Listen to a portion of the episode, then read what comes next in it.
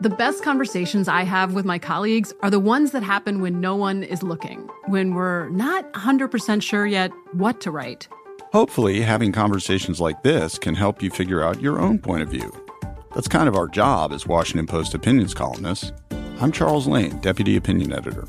And I'm Amanda Ripley, a contributing columnist. We're going to bring you into these conversations on a new podcast called Impromptu. Follow Impromptu now, wherever you listen. When you buy Kroger brand products, you feel like you're winning. That's because they offer proven quality at lower than low prices.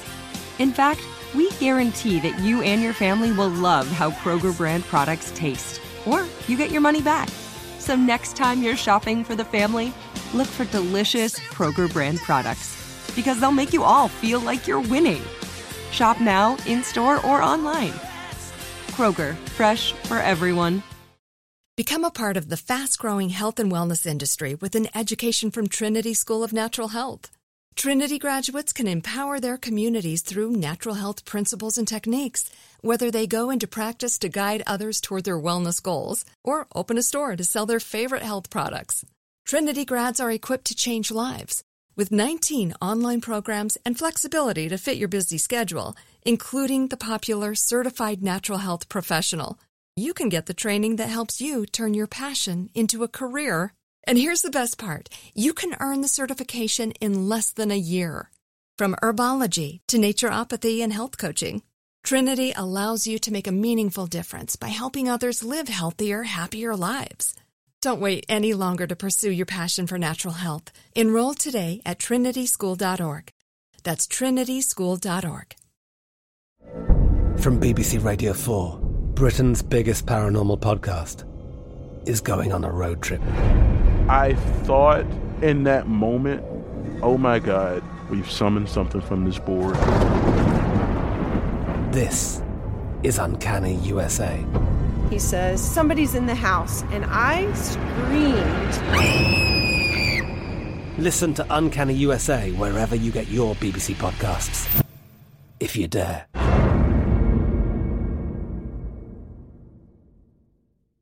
Xumo Play is your destination for endless entertainment. With a diverse lineup of 350 plus live channels, movies, and full TV series, you'll easily find something to watch right away. And the best part? It's all free. Love music? Get lost in the 90s with iHeart 90s, dance away with hip hop beats, and more on the iHeartRadio music channels. No logins, no signups, no accounts, no hassle. So what are you waiting for? Start streaming at play.xumo.com or download from the app and Google Play stores today. All you can stream with Xumo Play. This is the North Korea 2026. Excuse me? Thank you very much. Sorry, this is, this is starting, we're starting a press conference. The dollar bills, hundreds of them, gently cascaded down on the head of FIFA's disgraced 79 year old president. Everyone, here we go, Sepp. That's, The money shower, looking like something out of a strip club fantasy, was an act of public shaming. British comedian Simon Brodkin, posing as a North Korean soccer official, made it rain just seconds after Sepp Blatter, the godfather of international soccer and FIFA's longtime but embattled president, sat down to discuss his resignation and the upcoming vote to replace him. It was 2015. Just two months before, FIFA had been rocked by the arrest of half a dozen soccer officials at the Baur au Lac Hotel. And blindsided at the realization that once loyal confidants Chuck Blazer and Jose Hawilla had provided U.S. prosecutors with a roadmap to FIFA's criminal empire. I'm Connor Powell. This is episode 4 The Fall of Sepp. Where is my security? Blatter sat there covered in cash, confused, angry, and looking every bit the butt of the joke he and FIFA had become. The root of all of FIFA's problems in Sepp Blatter's long reign has been money, and the British comedian who beat security at their headquarters provided a stark visual representation of the corruption years. Having made his point, Brodkin was led away by security. A clearly stunned Blatter promised to return once the mess was cleaned up. Ladies and gentlemen, we have to clean here first. Otherwise, I will not be able to speak you, ladies and gentlemen, when we speak about football. This has nothing to do with football. I'll be back in a few minutes. Thank you. Oh, and what a mess it was. Of course, Blatter meant the one left by Brodkin's prank, not the one left by his 17 years as FIFA president. Blatter returned later that afternoon to answer questions from reporters. He remained defiant, contending until the very end he was a hero, not a villain, and that FIFA was as beautifully managed under his watchful eye as the game that was played on the pitch. Whatever his claims, Blatter's days as FIFA's ruling godfather were numbered. So, how did we get here? How did Sepp Blatter, the Swiss sports marketing executive with an elvish grin, get the job in the first place?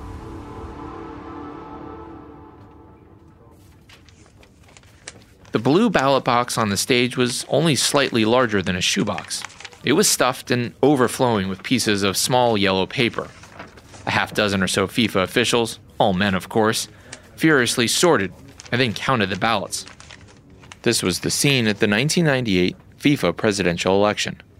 It looked more like something from a high school student body contest than a multi billion dollar international sporting organization choosing its next president. Despite its simplicity, the campaign to replace FIFA's outgoing president, João Havelange, had been as fevered as any political election. The horse trading had been going on for months. Havelange had been in control of FIFA since 1974, almost 25 years. But it was time for a new president, and the 191 member nations that made up FIFA would choose the Brazilian successor. The frontrunner to succeed Havelange European Soccer Association president Lennart Johansson of Sweden. He had locked up most of Europe's 51 votes with a message of reform and transparency. And you can see what kind of people is surrounding me and supporting me and helping me. I am very confident about tomorrow's election. The imposing yet jovial Swede was the driving force behind the Champions League, UEFA's annual club football tournament. He was well respected and seen as relatively honest. Rare qualities in FIFA's governing structure, which had a reputation for dodgy business practices during the 25 years Havelange was president. I think there was always sort of an undercurrent of discussion of like FIFA's kind of shady. That's journalist Grant Wahl, who covered the 98 election. For me, that was probably the first time that I sort of paid attention to what was being said about corruption in FIFA. Indeed, battling corruption, even the appearance, was at the heart of the 1998 election. Many soccer insiders believe the sport was in desperate need of a new brand of leadership. Among those backing Johansson, the retired Brazilian superstar Pele, perhaps the most recognizable name in the sport at the time.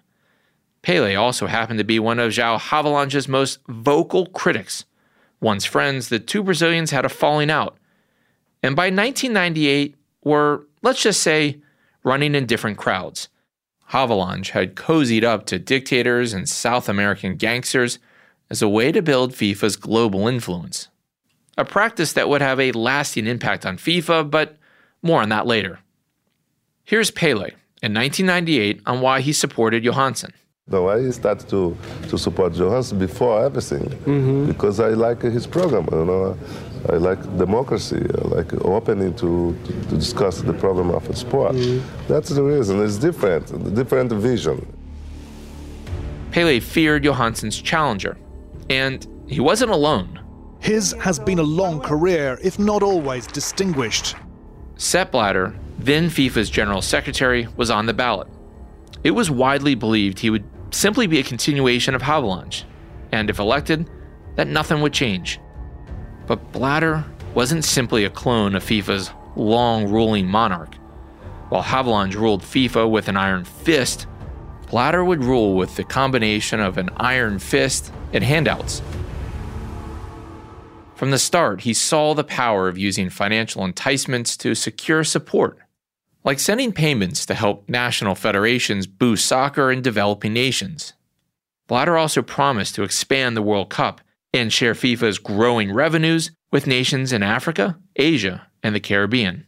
The Caribbean itself has 25 votes. Africa has more than 50 votes. And if you increase the ability for these countries to compete in the World Cup, to partake in the revenues of FIFA, which were growing during this time frame, you can make promises and give out money to the member federations and you'll get their vote. To win the election, Blatter would need a two thirds majority, or 128 votes. The Caribbean and African delegations had 77 alone. While neither was guaranteed to vote as a whole block, they often did. So Blatter's campaign promise was essentially here's a million for you, Burkina Faso, here's a million for you, Paraguay, and here's a million for you, Trinidad and Tobago. Do with the money as you please. Just don't forget where it came from. It's patronage politics where if you give money to each member nation, you'll get their vote. And it helps also that there was never a lot of due diligence from FIFA's side into where that money they gave these individual federations was going. As noble as this strategy appeared on the surface, a promise to expand opportunities in poorer countries, Grant Wahl says it was only a part of Blatter's campaign. There were all sorts of allegations in the media at that point in time that votes were being bought for that presidential election and talk of envelopes full of cash in Paris. Behind the scenes, Blatter's supporters, aided by Havelange, placed envelopes stuffed with $50,000 each into the hands of voters from African and Caribbean countries. Those helping hands are believed to have belonged to Mohammed bin Hammam, a Qatari billionaire and a FIFA Executive Committee member. He's denied buying any votes, but was undeniably a staunch Blatter supporter. Mohammed bin Hammam. That name sound familiar? Well, you'll remember him as the architect of Qatar's World Cup winning bid in 2010 and the man who, a year later, would challenge Blatter for FIFA's presidency, and who was then accused of giving CONCACAF president Jack Warner the money he needed to buy off Caribbean voters in that dodgy meeting held in Port of Spain. That meeting, you might also remember, was videotaped, capturing Warner doing his best impersonation of a mafia boss nudging his foot soldiers to do what's expected of them. You to determine how best you want to use it if there is anybody here who has a conscience and wishes to send back the, the money, I am willing to take it and give it back to him at the month. But back in 1998, bin Hammam and Warner were anything but adversaries to Blatter. They played a crucial role in distributing payments to boost Blatter's campaign. Now, I have to point out both Blatter and bin Hammam deny doing this, but the evidence really does suggest otherwise. In return, Warner was given access to thousands of World Cup tickets, which he then resold, and was able to purchase TV rights for the 2002 World Cup for his home country of Trinidad and Tobago for just $1. That's right, $1. He went on to, allegedly, sell those TV rights for an incredible profit. In the end, financial enticements beat out ethics and transparency. It was a lesson Sepp Blatter and his acolytes would learn again and again. Thank you. When the final votes were counted, Johansson was easily defeated. FIFA's corruption machine ran roughshod over the UEFA president. Blatter, the winner, promised continuity. And by continuity, he meant money in the hands of FIFA officials who wanted it. This isn't hyperbole. It's not an exaggeration. After Blatter was announced as the victor and Johansson conceded, it was reported that several FIFA delegates stood up in the meeting hall, raised their hands, and began rubbing their fingers together as they smiled and laughed. The message was clear time to pay up. Yeah, there was no embarrassment whatsoever about any of this stuff inside of FIFA.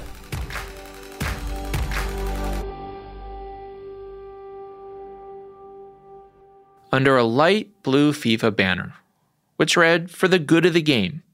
FIFA President Sepp Blatter and General Secretary Michel Zan sat side by side, waiting to answer questions from journalists. As flashbulbs flashed and cameras clicked, the two men stared in opposite directions, each pretending the other wasn't there. Their faces couldn't hide the seething resentment each man had for the other. It was 2002. Four years earlier, Blatter had assumed FIFA's top spot in a contentious and dodgy election. Now, four years later, Blatter was up for re election. As Blatter campaigned to retain his seat, claims of corruption and mismanagement were swirling. The allegations were coming from inside the FIFA family, including from Zen-Ruffinen, who was Blatter's fellow countryman and one time protege. He was a lawyer, a former FIFA referee, and had risen to the organization's number two spot. Here's Zen-Ruffinen calling out his boss. It is time for FIFA to clean its house. Just days before Blatter was to stand for re election, Zen-Ruffinen accused him of running FIFA like a dictator and circulated a lengthy dossier that detailed explosive allegations of corruption, mismanagement, fishy accounting practices, and unethical conflicts of interest by Blatter and other FIFA officials. FIFA's financial house had been in disarray for months after its longtime marketing partner, International Sports and Leisure, or ISL, went bankrupt, leaving debts of at least $100 million, with some estimates going as high as 300 million. ISL was created by former Adidas chairman Horst Dassler and handled all of FIFA's TV negotiations. Basically, ISL bought marketing rights for the World Cup broadcast from FIFA on the cheap and then sold them at huge markups. For most of the 1990s, ISL was so profitable it was like they were printing money. It also served as a slush fund for FIFA, which you'll hear more about in the next episode. ISL went bankrupt in 2001.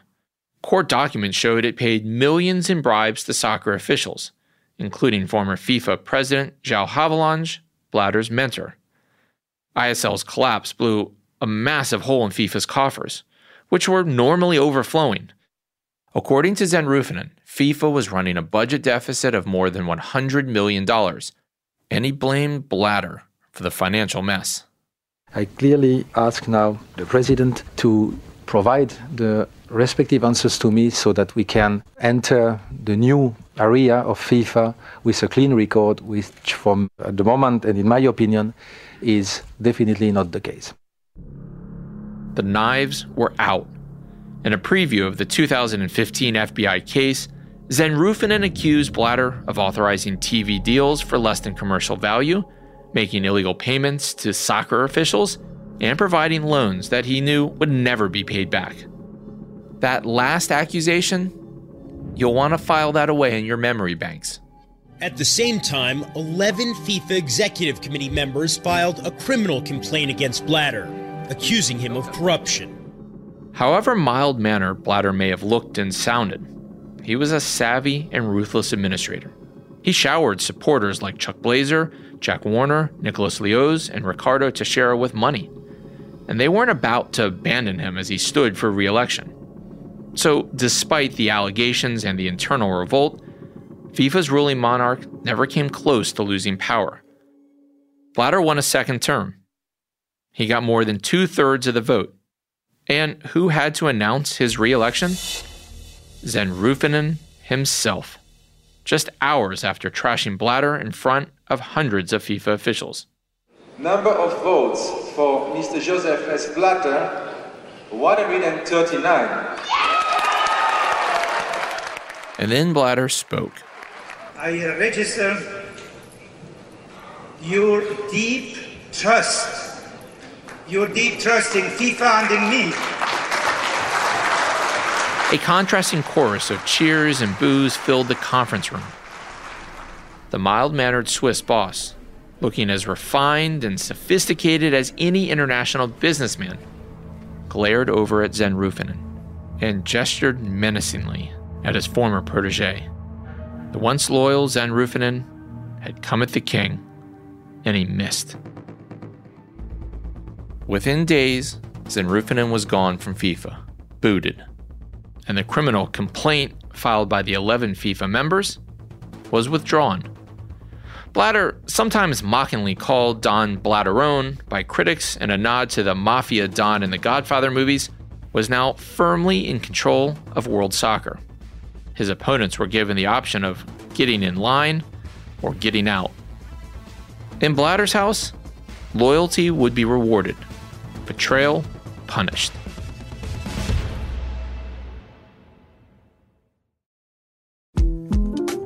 The 2024 presidential campaign features two candidates who are very well known to Americans, and yet there's complexity at every turn. Criminal trials for one of those candidates, young voters who are angry. The Campaign Moment podcast from the Washington Post gives you what matters. I'm Aaron Blake, and I'm covering my 10th election cycle. My colleagues and I have insights that you won't find anywhere else. So follow the Campaign Moment right now, wherever you're listening. Become a part of the fast growing health and wellness industry with an education from Trinity School of Natural Health. Trinity graduates can empower their communities through natural health principles and techniques, whether they go into practice to guide others toward their wellness goals or open a store to sell their favorite health products. Trinity grads are equipped to change lives. With 19 online programs and flexibility to fit your busy schedule, including the popular Certified Natural Health Professional, you can get the training that helps you turn your passion into a career. And here's the best part you can earn the certification in less than a year. From herbology to naturopathy and health coaching, Trinity allows you to make a meaningful difference by helping others live healthier, happier lives. Don't wait any longer to pursue your passion for natural health. Enroll today at trinityschool.org. That's trinityschool.org. Xumo Play is your destination for endless entertainment. With a diverse lineup of 350 plus live channels, movies, and full TV series, you'll easily find something to watch right away. And the best part? It's all free. Love music? Get lost in the 90s with iHeart 90s, dance away with hip hop beats, and more on the iHeartRadio music channels. No logins, no signups, no accounts, no hassle. So what are you waiting for? Start streaming at play.xumo.com or download from the app and Google Play stores today. All you can stream with Xumo Play. I'm Katya Adler, host of The Global Story. Over the last 25 years, I've covered conflicts in the Middle East, political and economic crises in Europe, drug cartels in Mexico. Now I'm covering the stories behind the news all over the world in conversation with those who break it. Join me Monday to Friday to find out what's happening, why, and what it all means. Follow the global story from the BBC wherever you listen to podcasts.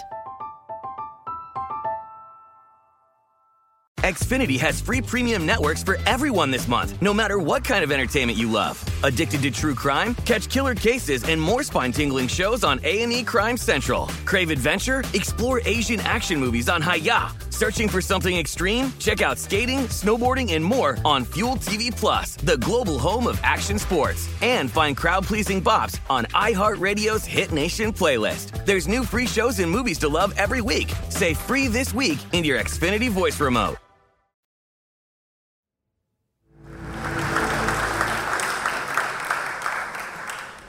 Thank you for uh, this uh, very special reception. For nearly 200 years, the red walled and dark wood paneled debate chamber of the Oxford Union has hosted a who's who of world leaders and celebrities, from Malcolm X to Ronald Reagan, from Yasser Arafat to David Chappelle. On a cool English night in October of 2013, FIFA's president, Sepp Blatter, joined that list. You may think you know who I am, what I stand for, what I'm like. As a man of utmost self importance, who felt an almost divine right to rule FIFA, the opportunity to address the students of Oxford University was yet another confirmation of his global importance. They would have you believe that I sit in my office with a sinister grin, gently stroking the chin of an expensive white Persian cat. It was also an opportunity to challenge the now decades long narrative of FIFA's culture of corruption and its mafia like. I don't know any other better words for it code of conduct. You may think you know what FIFA is, what it does, what it aspires to be a faceless machine printing money at the expense of the beautiful game, with me pulling the strings and laughing all the way to the bank. it's not exactly that. But Blatter's impassioned speech at Oxford, where he compared himself to Robin Hood, the heroic outlaw taking from the rich and giving to the poor, did little to challenge the narrative of impropriety or calm the storm of allegations that continued to build in the wake of FIFA's decision to give the World Cup to Russia, Russia. in Qatar. Qatar. The Oxford Address came only three years after that announcement, and just two years before the raid on the Baur au Lac Hotel that would lead to more than a dozen arrests. Despite Blatter's best attempts to clean up FIFA's image, anyone paying close attention believed FIFA was utterly corrupt. There's been so many corruption scandals that FIFA have had to deal with. FIFA had become a punchline. Bribery and FIFA go together like peanut butter and jelly. Nothing Blatter or FIFA had done since the Russia and Qatar announcements in 2010 had managed to quell or contain the crisis. And the prosecutors? They were closing in. We were promised cooperation. Michael Hershman is a co founder of Transparency International and had served on the U.S. Senate Watergate Committee. After the Russia and Qatar announcements, he was asked to join an independent governance committee to look into allegations of wrongdoing within FIFA. It was a real eye opener for me into the world of sports and business, and unfortunately, an eye opener into the underbelly of the sports world. The pressure appeared to be having some effect. Today, Sepp Blatter finally unveiled his plans to reform the organisation, promising to restore its tarnished image. Unlike FIFA's normally highly produced and choreographed events, where no amount of money was ever spared, when Sepp Blatter announced an overhaul of FIFA's ethics bodies in October of 2011, he was flanked by a lone soccer ball. And what appeared to me as a half hearted attempt to remind the world FIFA was a soccer organization, not some tone deaf criminal gang like so many were saying. We should have this uh, zero tolerance inside the FIFA, inside the uh, football pitch, but outside the FIFA and outside the football pitch. Blatter didn't welcome the oversight or the reforms. FIFA's longtime corporate sponsors, companies like Visa, Coca Cola, and McDonald's, forced his hand. They'd begun to get a touch nervous with all that negative media coverage and pressured Blatter to institute reforms. Hershman's committee was independent in name only. It really had no power. FIFA could take the recommendations and do nothing, or block them from looking into things they didn't want looked at. The corruption was too entrenched and touched virtually every member of FIFA's senior ranks. And it didn't take long before Hershman realized FIFA, and specifically Blatter, weren't serious about reform at all. The internal politics really kind of circled the wagon so that no outsider could look in and see what was going on. Hershman did try to work around this by reaching out to an unlikely friend, Chuck Blazer.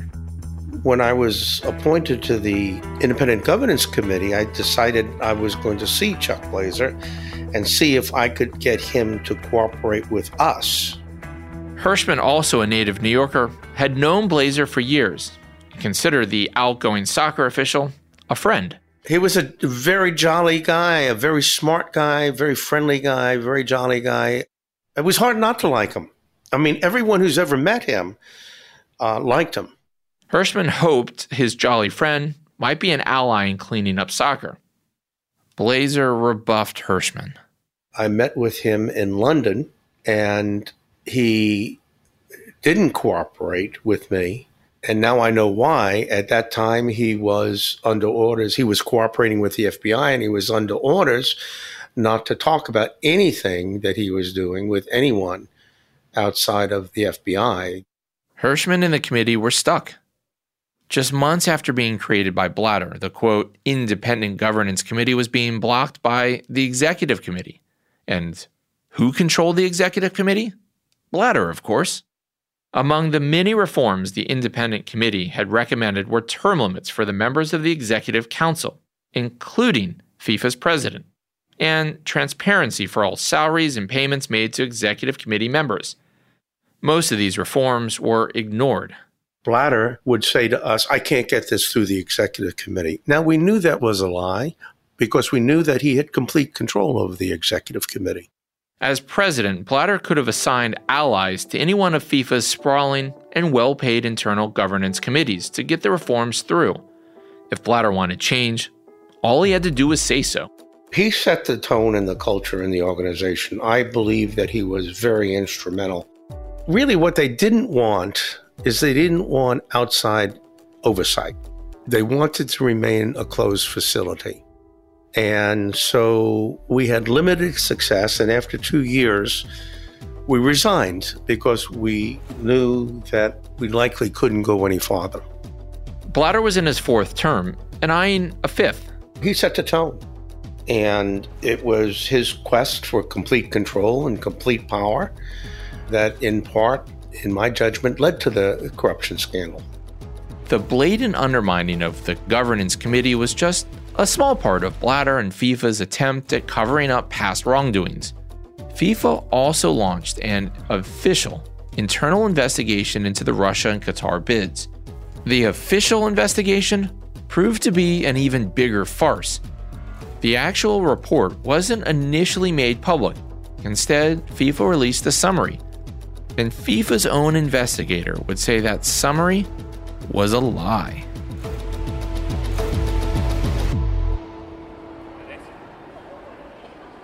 For well over 700 years, the historic Fishmongers Hall on the banks of the River Thames had been home to London's seafood merchants. Having received its royal charter in 1272 from the English king, Edward Longshanks. Maybe more familiar to you as the evil monarch from Mel Gibson's film Braveheart.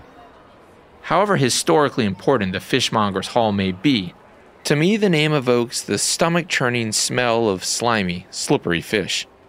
So when FIFA's internal ethics investigator chose the Fishmongers Hall in October of 2014 as the location to launch a broadside attack on the soccer organization and the leadership of Sepp Blatter, the symbolism, at least for me, was hard to ignore. What is required is leadership. Leadership that sends a message that the rules apply to everyone. Leadership that wants to understand and learn from any mistakes or missteps the Ethics Committee may identify. That's Michael Garcia a former federal prosecutor who made his name investigating politicians and financial firms. Just days before, he had delivered a much anticipated 430 page report into the 2018 and 2022 World Cup bidding process. Garcia had been hired by FIFA as part of Blatter's reform agenda. But after an 18 month investigation and more than 75 interviews, Blatter was blocking the report's release. Officially, Blatter said he couldn't release it because FIFA had to respect the personal privacy rights of people mentioned in the report. As excuses go, this was a pretty flimsy one. When Garcia stepped up to speak at the Fishmongers Hall, it was clear he was tired of Blatter's tactics and the stench of FIFA's corruption. True reform doesn't come from adding rules or creating new committee structures.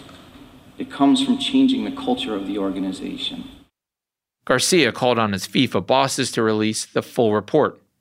Blatter refused. The next FIFA presidential election was coming up in the spring, and accountability really wasn't part of his election agenda. It is a farce even by FIFA's standards. Instead, the Lords of World Soccer chose to release a shorter, less intrusive summary of Garcia's significantly more in depth findings. Garcia's 430 page report was whittled down to a 42 page summary by FIFA's ethics judge Hans Joachim Eckert. But the summary report cleared Russia and Qatar of any wrongdoings. And while Judge Eckert concluded that the behavior of some members of Qatar's bid team was improper, he said it didn't compromise the process. In effect, the judge's summary said the millions of dollars allegedly handed out by Mohammed bin Hammam had no effect on the final vote. But think about that for a second. Isn't the goal of giving cash payments to decision makers right before they vote a way to buy their vote? I think so. And maybe that's what Garcia concluded too. But frustratingly, we don't know because Garcia has refused to talk about it, except to call the summary from Eckert a whitewash. So, with a symbolic shrug of his shoulders, Judge Eckert concluded, conveniently for FIFA, there was no need to hold a revote for either World Cup. The investigation was over. Appoint FIFA's chief spokesman, Walter De Gregorio, was quick to make. The bidding process as a whole is not put in question, and that's the, for us the, the, the, main finding. It means that Russia and Qatar, uh, they won, uh, the, the, they, were awarded uh, because uh, they were the best. The only real ethics violation Judge Eckert's summary did highlight was one by England, which lost the 2018 World Cup bid to Russia. FIFA claimed that England acted improperly when it promised a job to a friend of FIFA executive and CONCACAF president Jack Warner. While no doubt improper, it's hardly the scale of wrongdoing that FIFA had been accused of by media watchdogs and even some of its reform minded members. Garcia's damning analysis of FIFA's 42 page report added that it contains numerous materially incomplete and erroneous representations of the facts and conclusions. Michael Garcia quit in December of 2014. He said he'd lost faith in FIFA's leadership. In his resignation letter, the American said Judge Eckert had misrepresented his work and that Sepp Blatter initiated disciplinary proceedings against him for his criticism of FIFA. In the three years after Sepp Blatter had launched his much celebrated reform agenda, most of the independent governance committee had left in frustration. And now FIFA's handpicked ethics investigator, Michael Garcia, had resigned in protest. FIFA may have closed its own investigation into World Cup vote rigging, but that didn't mean Chuck Blazer's little keychain recorder had stopped recording or that the U.S. Department of Justice had taken its eye off the ball. An embattled leader who faces his toughest test. FIFA President Sepp Blatter under pressure as uh, this Congress gets underway. Sepp Blatter was surrounded by security guards when he stepped out of his luxury sedan on May 28, 2015. He had arrived at FIFA's World Congress, greeted by angry protesters hurling insults. It was the first anyone had seen him since the raid on the Baur au Lac Hotel the day before. And since Blatter had learned some of FIFA's own members had snitched about the secret of organizations' illicit activities. In Switzerland, seven of the sport's top international officials were arrested in a pre dawn raid. In Miami, the FBI searched the headquarters of FIFA's U.S. affiliate. 14 defendants, including sports marketing executives, faced corruption charges involving more than $150 million in bribes and kickbacks. By any standard, the events of the previous 24 hours had been unprecedented, not only for FIFA, but for the world of sports. Blatter's oversized protection detail made the 5'7 Swiss man look even smaller, almost vulnerable. Despite the pressure of the U.S. investigation, Blatter managed to display what can only be described as a politician in crisis smile. You know that grin from ear to ear that's just a little too upbeat for the occasion? After putting on the jacket of his finely cut suit, Blatter walked inside to attend the first day of the 2015 FIFA World Congress. Good evening, Mr. President. How are you? Surely, after all these allegations, it's time for you to resign. Calls for Blatter's resignation were growing louder as European and American soccer officials ganged up against him. It's time for change. It's not the question if he is in, a, in, in, in, some cases, if he's guilty or not guilty, involved or not, not involved. It's time for change. After all this, what happened in the last 10, 20 years, and now what we hear again, you cannot just say, yeah, but I'm clean. Uh, I have nothing, nothing to do with it. A disaster like this we never had in life uh, before, and we need a change. But the calls for his resignation weren't new. Blatter had weathered scandal after scandal after scandal. And Blatter wasn't treating this one any differently. He may have looked vulnerable, but Don Blatterone was set to win his fifth term as FIFA's president the following day. His entourage says he's a confident, calm, serene.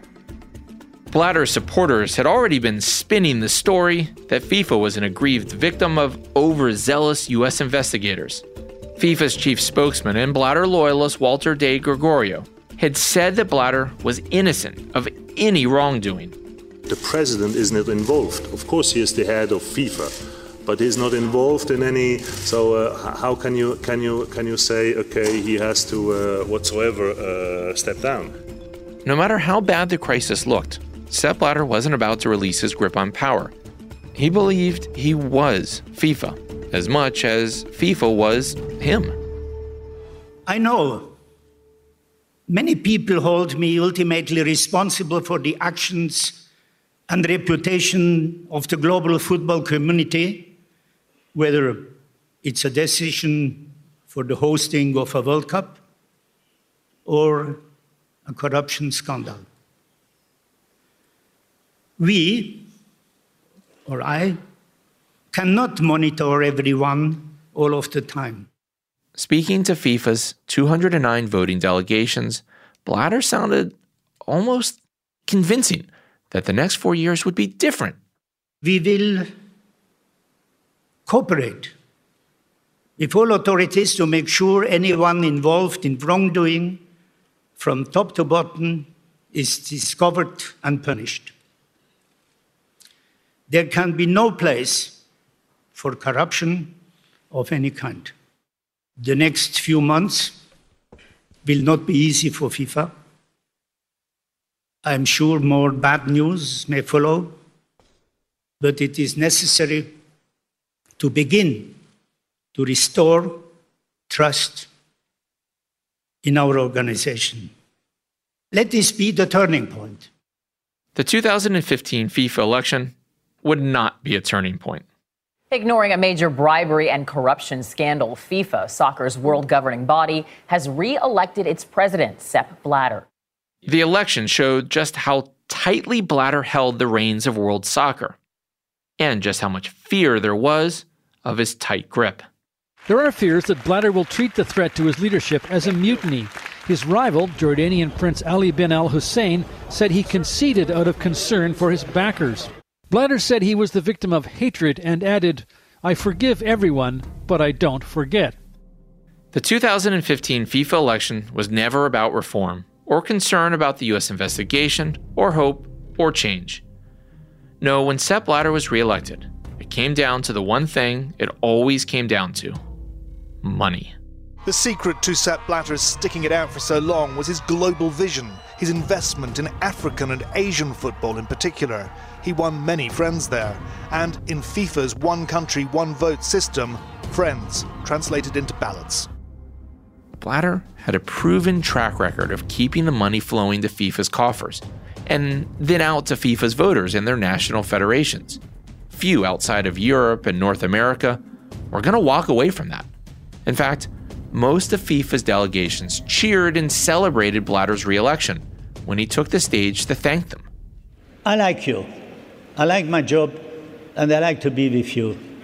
I'm not perfect. Nobody is perfect. But we will do a good job together, I'm sure. So uh, I thank you so much. I thank you for the trust and confidence. Dejected and resigned, Blatter's opponents figured if the arrest of 14 soccer officials couldn't force him out, then nothing could. Then something strange happened. Sepp Blatter's past finally caught up with him.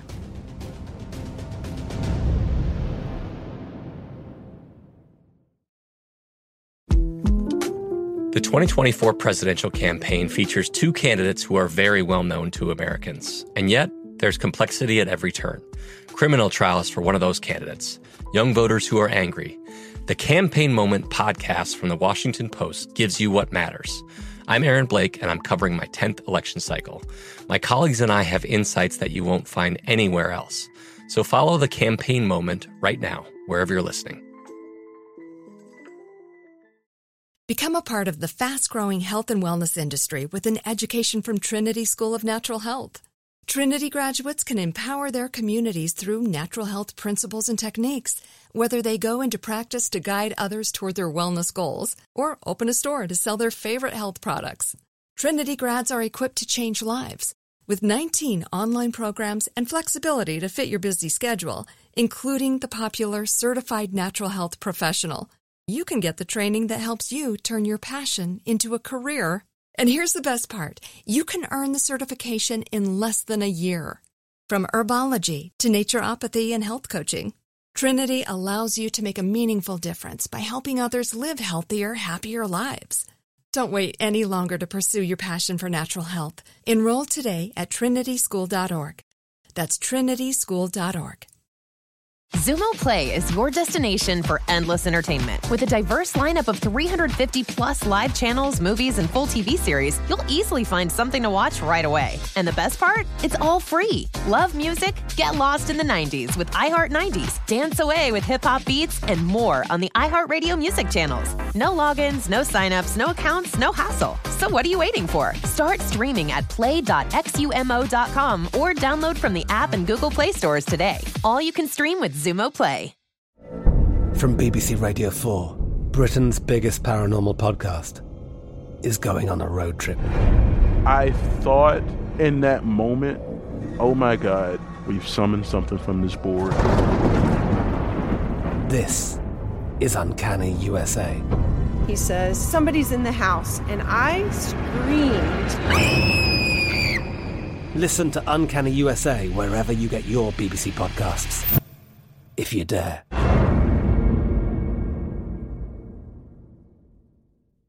Xfinity has free premium networks for everyone this month, no matter what kind of entertainment you love. Addicted to true crime? Catch killer cases and more spine-tingling shows on A&E Crime Central. Crave adventure? Explore Asian action movies on Hayya. Searching for something extreme? Check out skating, snowboarding, and more on Fuel TV Plus, the global home of action sports. And find crowd-pleasing bops on iHeartRadio's Hit Nation playlist. There's new free shows and movies to love every week. Say free this week in your Xfinity voice remote.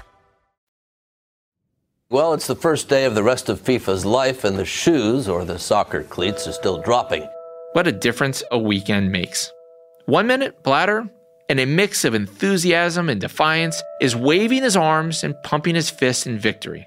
Together we go. Let's go, FIFA. Let's go, FIFA. Thank you.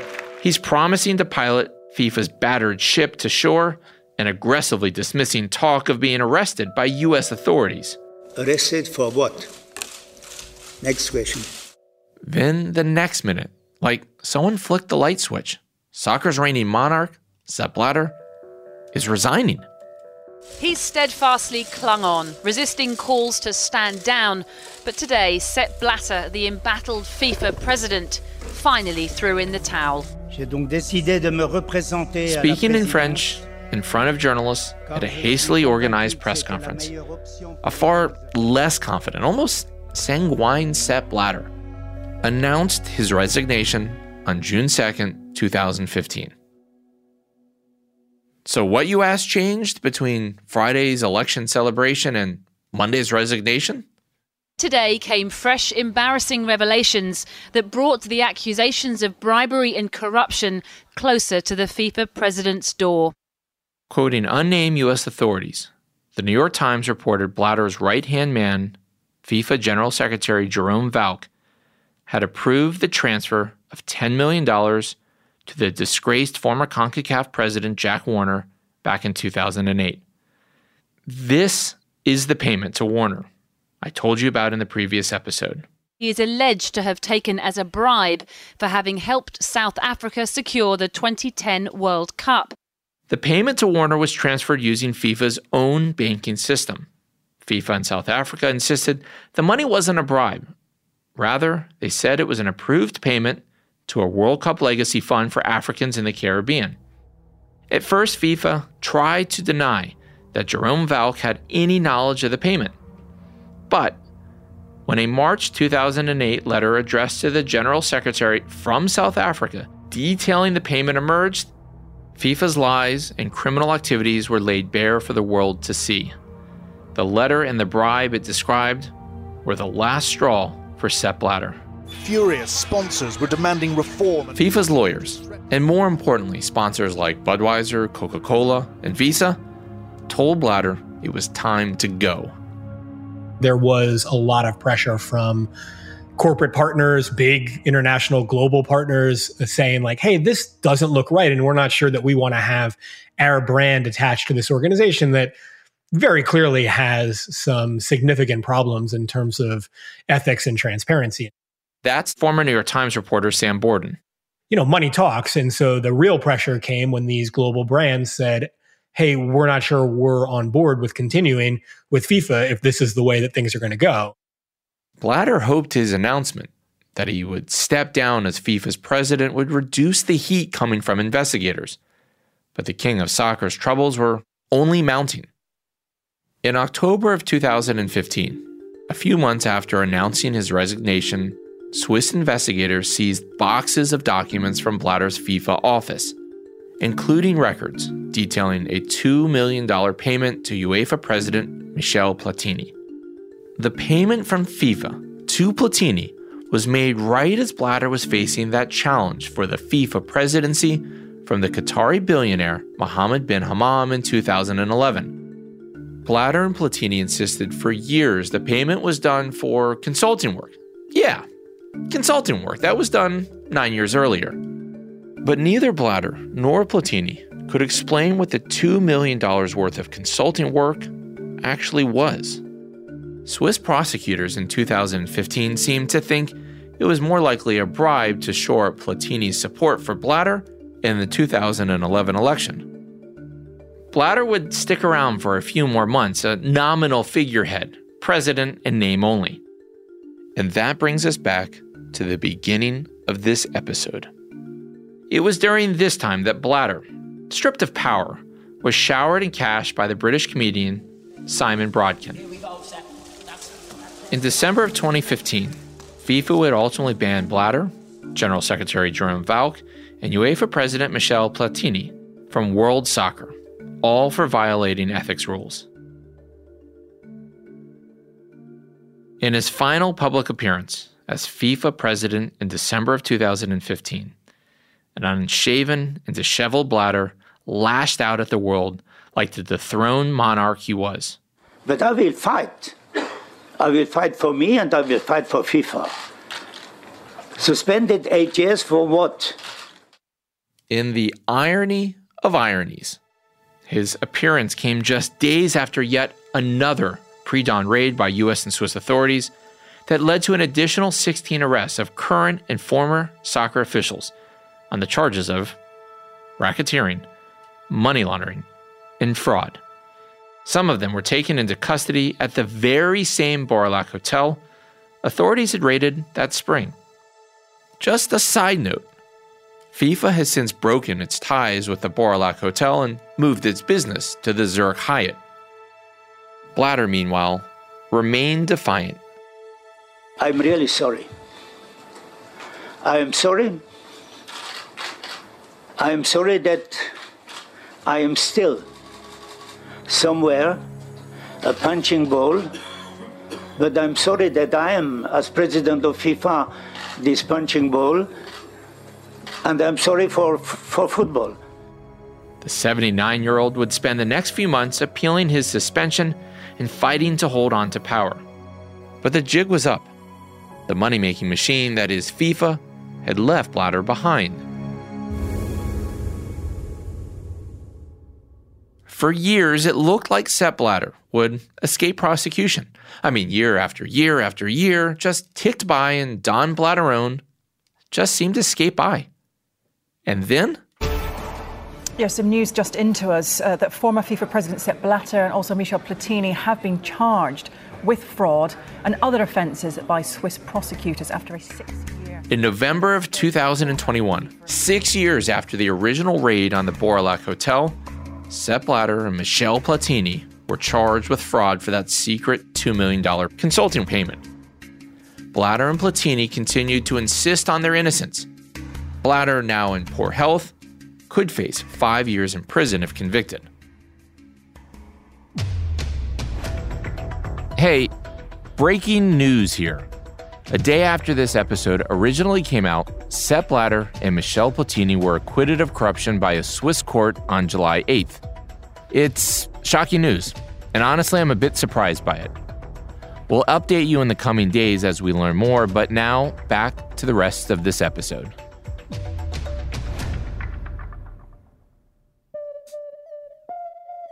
In the seven years since the first raid on the Baur au Lac Hotel, U.S. authorities have continued rounding up soccer officials, arresting dozens of FIFA executives and their partners in the sports marketing world. To date, U.S. prosecutors have charged more than 50 people connected to FIFA, with prosecutors announcing further mass indictments in December of 2015 and again in April of 2020. Prosecutors have also clawed back more than $200 million that was siphoned from the sport over the decades to pay for bribes and kickback schemes.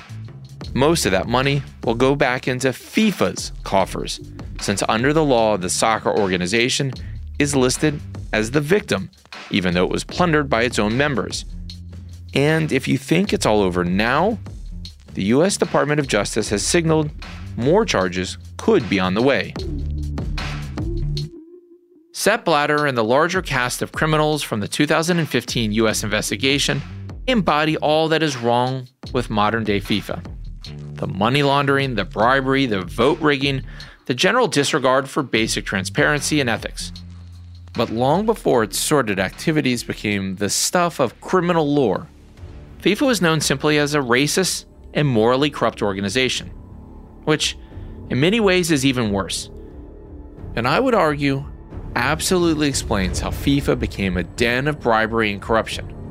From supporting South Africa's racist apartheid regime to propping up Argentine dictators to turning a blind eye to the brutal torture of prisoners in Chile's national soccer stadium. FIFA's so called golden years are more blood red than golden. So let's go back to when FIFA started. That's coming up on the next episode of The Lords of Soccer. The Lords of Soccer How FIFA Stole the Beautiful Game is an Inside Voices media production in conjunction with iHeartRadio. The series was written and executive produced by Gary Scott and me, Connor Powell. Logan Heftel and Katie McMurran provided the sound design with assistance from JC Swadek and Jake Bluenote. Alec Cowan is our associate producer, and Jeffrey Katz was our story editor. Our fact checker is Alexa O'Brien. And thanks to Miles Gray, who produced this series for iHeartRadio. If you have any comments or questions, please reach out. You can find us on Twitter. I'm at Connor M. Powell, and Gary is at Gary Robert Scott. And if you have any stories about FIFA, let us know. If you like what you hear, please give us a shout out at the hashtag Lords of Soccer.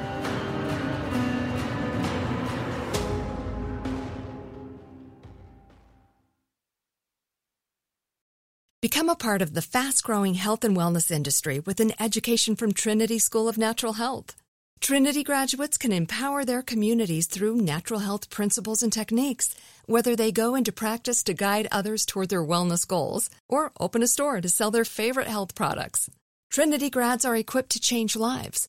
With 19 online programs and flexibility to fit your busy schedule, including the popular Certified Natural Health Professional, you can get the training that helps you turn your passion into a career. And here's the best part you can earn the certification in less than a year. From herbology to naturopathy and health coaching, Trinity allows you to make a meaningful difference by helping others live healthier, happier lives. Don't wait any longer to pursue your passion for natural health. Enroll today at trinityschool.org. That's trinityschool.org. I'm Katya Adler, host of The Global Story. Over the last 25 years, I've covered conflicts in the Middle East, political and economic crises in Europe, drug cartels in Mexico. Now I'm covering the stories behind the news all over the world in conversation with those who break it. Join me Monday to Friday to find out what's happening, why, and what it all means. Follow the global story from the BBC wherever you listen to podcasts.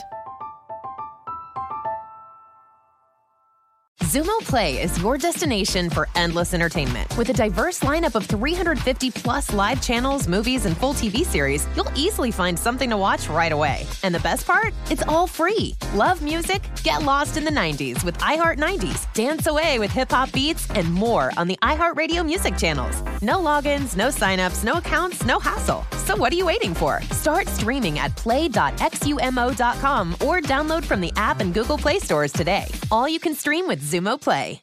Xfinity has free premium networks for everyone this month, no matter what kind of entertainment you love. Addicted to true crime? Catch killer cases and more spine-tingling shows on A&E Crime Central. Crave adventure? Explore Asian action movies on Hayya. Searching for something extreme? Check out skating, snowboarding, and more on Fuel TV Plus, the global home of action sports. And find crowd-pleasing bops on iHeartRadio's Hit Nation playlist. There's new free shows and movies to love every week. Say free this week in your Xfinity voice remote.